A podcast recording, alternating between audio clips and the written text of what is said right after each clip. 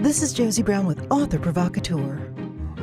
In Liza Nash Taylor's latest historical novel, In All Good Faith, the lives of two women, Mae Marshall and Dorrit Sykes, intersect in the Great Depression. The era's economic hardships turn both their lives upside down in heartbreaking ways. How they survive makes it worth revisiting one of the most tumultuous periods of 20th century America.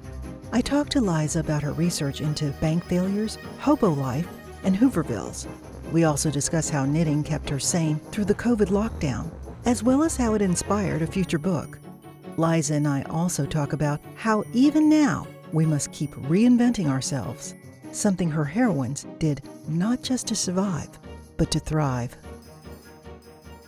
I just want to tell you how much I enjoyed In All Good Faith.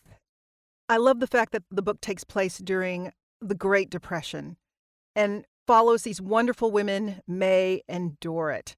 And my biggest question to you was how did you come up with this plot?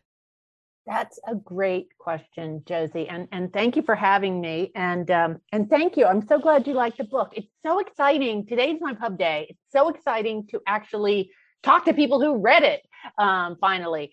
Um, the way I came up with the plot was um, I my first book came out this time last year called Etiquette for Runaways, and it was set in 1925, and it's a story of Mae Marshall, um, sort of a coming of age story, and it leaves her in Paris having really messed up her life, having many things she needs to atone for, many people she needs to apologize to. So I knew I wanted to continue Mae's story. And so I set out thinking, as I did with the first novel, what's an interesting time to me to write about?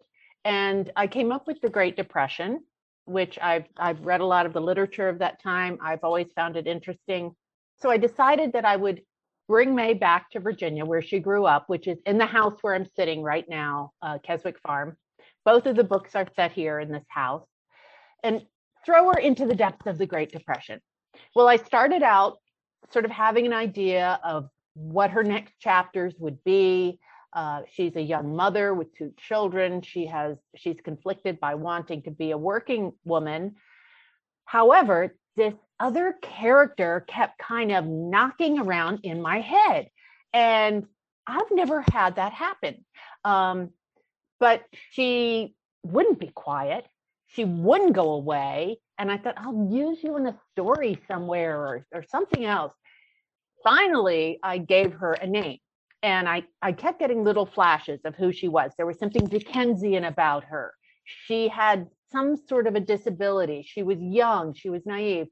So I named her from a combination of two Dickens characters, Amy Dorrit from Little Dorrit and Bill Sikes from Oliver Twist. So Dorrit Sykes is her name. Once I gave her a name, wow, she just was fully formed all of a sudden.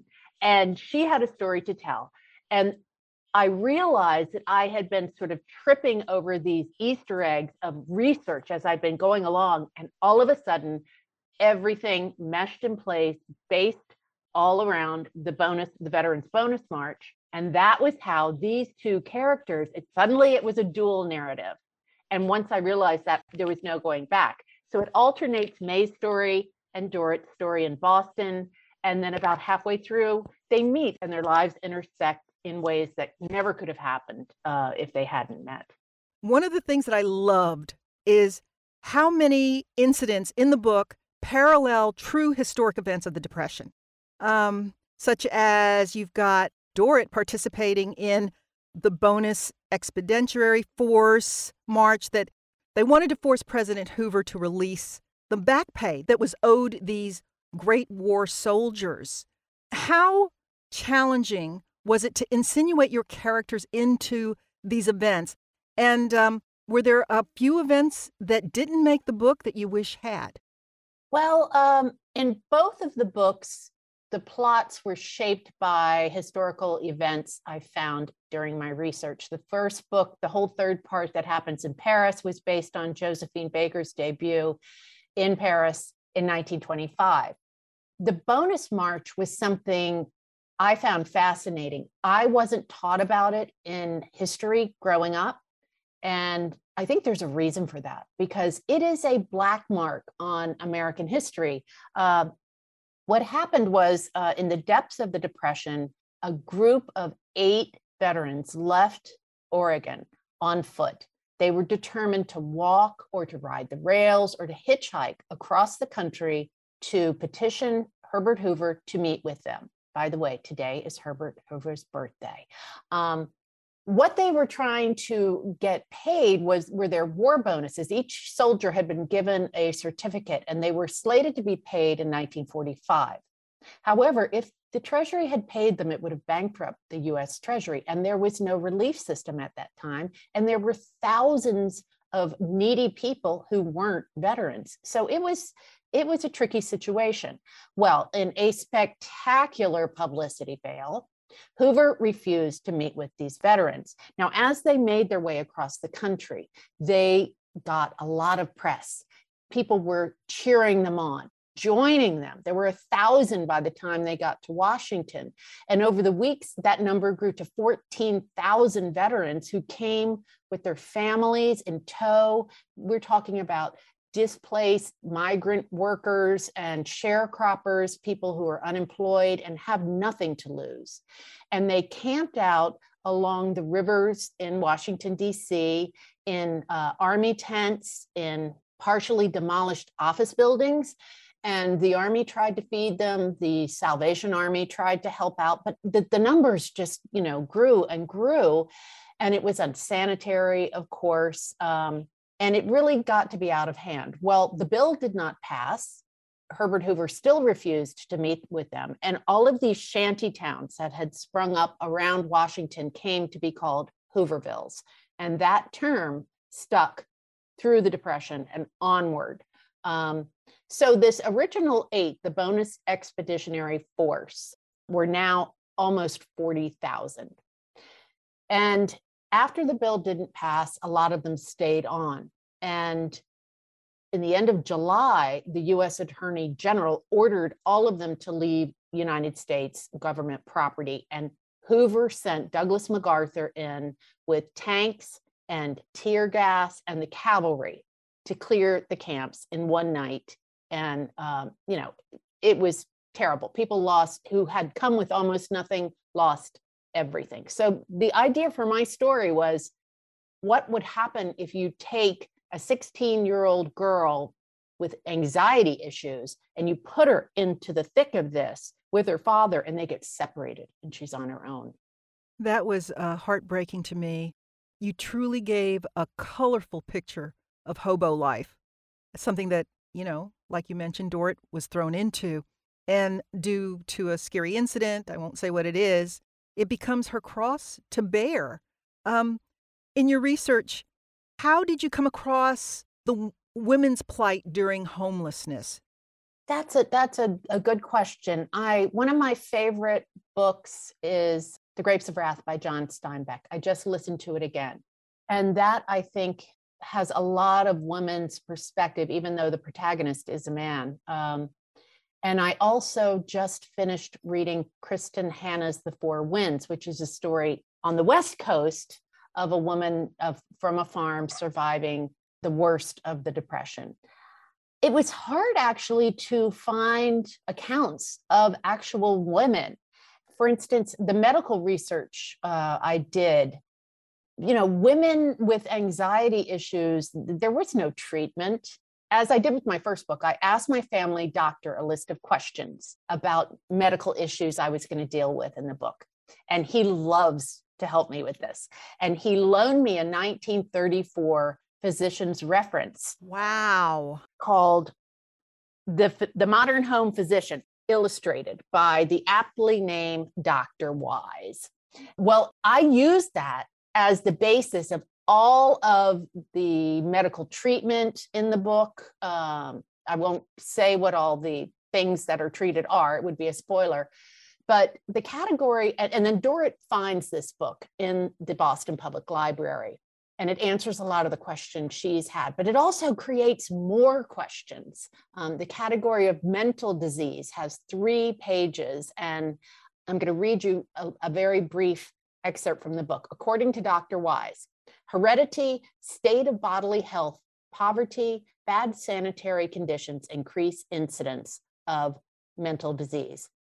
Sex is another important factor. To mate with a member of the opposite sex is the natural destiny of the sexually mature individual, and the frustration of this design may occasion mental disorder. The incidence of insanity is considerably greater among the unmarried. Insanity is also more common among those who have been widowed. Wow. I mean, that's that's incredible. I mean, you can't make this up, right? so this is this is kind of uh, a 16 year old girl with anxiety issues is finding as you know there's kind of nowhere to turn there and i think women again on may's side of the story as far as a woman's place at that time in the depths of the Great Depression, institutions like railroads and the United States Post Office were firing all of their female employees to give those jobs to men with families to support. Women of a certain status were looked down on for working. A woman like May, uh, whose husband had a, a nice job, was expected to stay home and take care of her children. Um, so there wasn't a lot really to pull from. Um, as far as as the, a way to research what a woman's life was like. Well, I have to tell you, uh, one of the most heartbreaking uh, scenes to me was the auction for Chestnut Grove, and um, it goes back to a question of self worth, both male and female. And I think it's sort of in her storyline, it's the catalyst for what takes place in the rest of the book with her family. I mean, here you've got her husband, Bird's home on the auction block, as he didn't know his father, who committed suicide, owed a big part of the house to the bank. And I'm not going to say what happens, but I can say that I felt that it showed the reality of how men and women view, as you say, their roles in society at that point in time. What role does self worth play in the novel, especially with the male characters?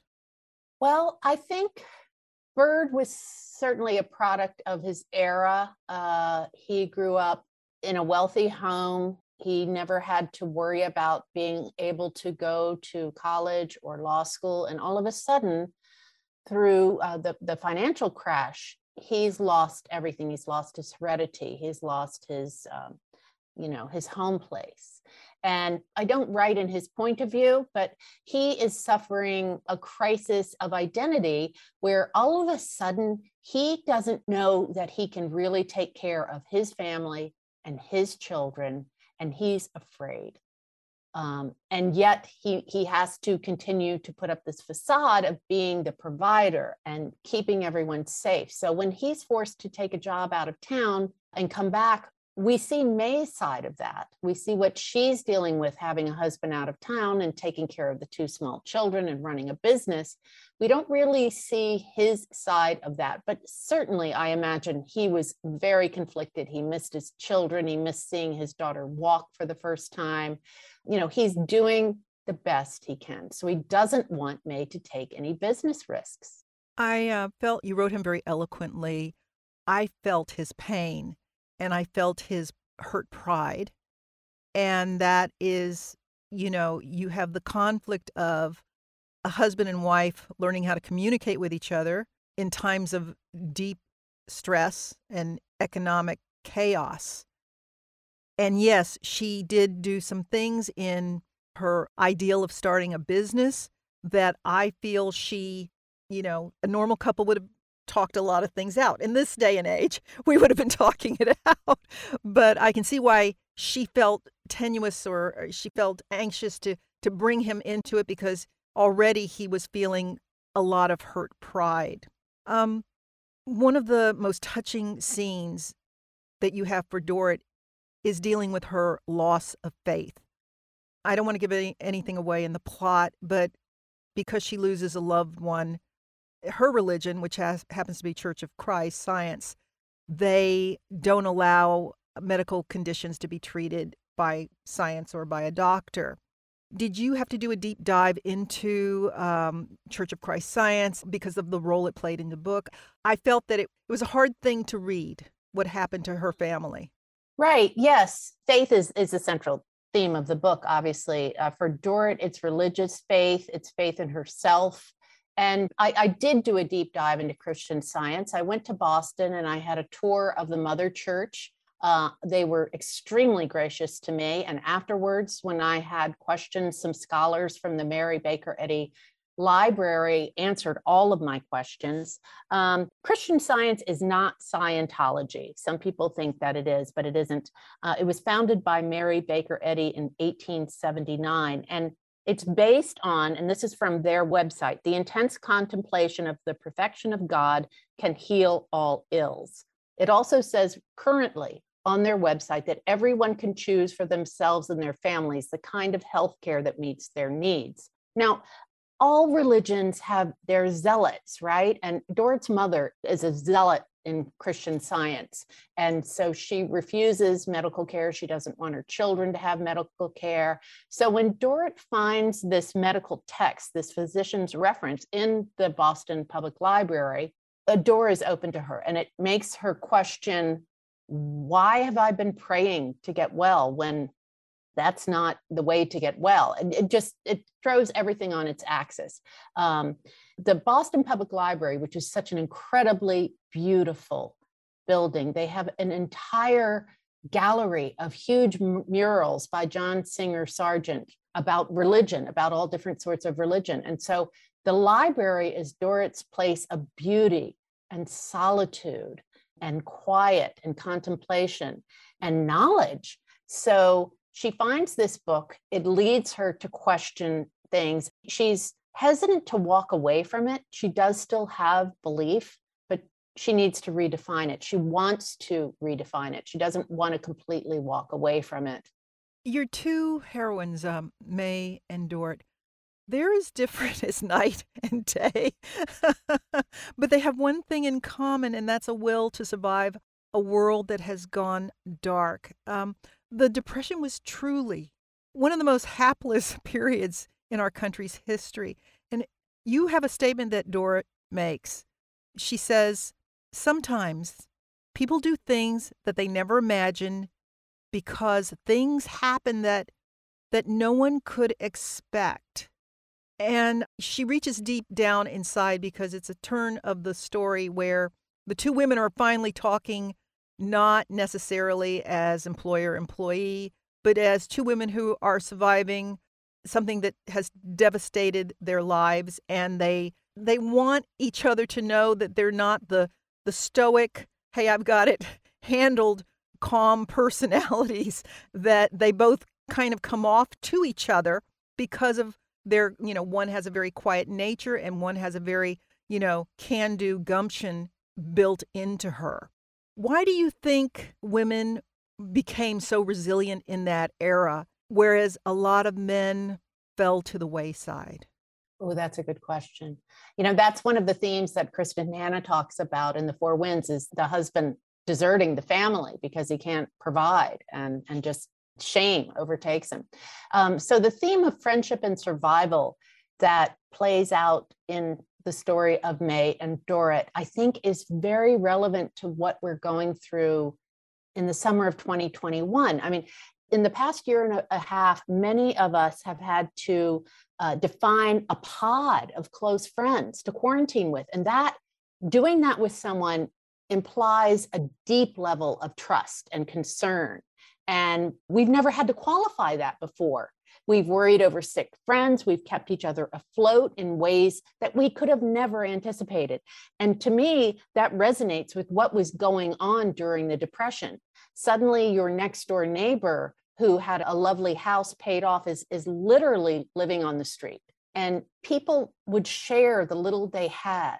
Um, I think it, it's human nature at its most basic, and it brings out the feminine instinct, I think, to comfort and mother and provide and quietly lead and quietly smooth things over, you know.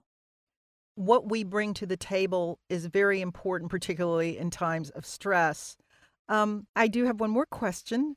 What's next for you on the horizon? Oh, um, well, during quarantine, I started doing some quarantine crafts and I decided I was going to use up all of my huge stash of knitting yarn. And I was working on on marketing these books and I started knitting little animals for the children in my life. And before I knew it, I was making up stories about them and taking pictures and posting them on on Instagram. Well, now Tiny Fox Story on Instagram has 650 some followers and I have a children's book out on submission featuring these little knitted characters and their stories. So that's one thing. And that has been a joy. That has that got me through quarantine and times when I couldn't write anything new. And um, and it's just been a whole new thing. The whole miniaturist community is huge. I had no idea. And I am, however, working on a draft of a third novel, which is set in 1952. And this, the main character is May's daughter uh, and it's set in Virginia and Paris. And as soon as I finish the marketing for this book, I look forward to buckling down and getting back to work on that. I'm sure I will too, so I can't wait. Thank you. You know, with Dorrit, we lived through her tragedy in real time, but with May, she has a backstory, and her backstory with her own mother is in this book you know, it's one of its final revelations. Yet both women's lives and who they became kind of revolved around their mother's roles in their lives. Um, I guess you could say the same now as you as you said COVID has kind of put us into this, you know, survival mode. But in those two characters, how do you see the role of nurture, how their mothers nurtured them, versus nature, their own natures but also what's happening around them during this whole economic collapse. I mean, I'd like you to talk more about what made them so rich for you to write about, but at the same time made us want to keep following their journey to see if they succeeded and how they succeed. That's a, another good question. Uh, well, with May, I had the luxury of, of really having a backstory on her because she's the subject of my first of an entire novel, and uh, her backstory with her her mother who abandoned her. So, from an early age, May um, grew up with an unreliable father who was a drinker. She was pretty much raised by the woman who who was the housekeeper and the cook but she learned to be self-sufficient and when she couldn't solve a problem she learned to bluster her way through and not show her feelings. So she has this sort of toughness um, that stays with her and serves her in business and in times where she really has to pull something out you know. Dorrit is really more of a blank slate having been brought up sheltered because of her uh, religion because of her economic status because she has always had anxiety attacks and going out for her requires a set of rituals, um, a sequence of self calming distractions. Um, and that, for me, that's very personal for me. I wrote that because I've suffered from anxiety issues since I was a teenager. So I was able to pull from that. So a lot of Dorrit's, all of Dorrit's anxiety is very personal for me. Um, May's sort of wanting more than she has and her ambition that that she sort of cannot quash that's part of me too. Um, but i tried to overlay all of that of course with what i could find out about the era and the area um, the setting virginia boston.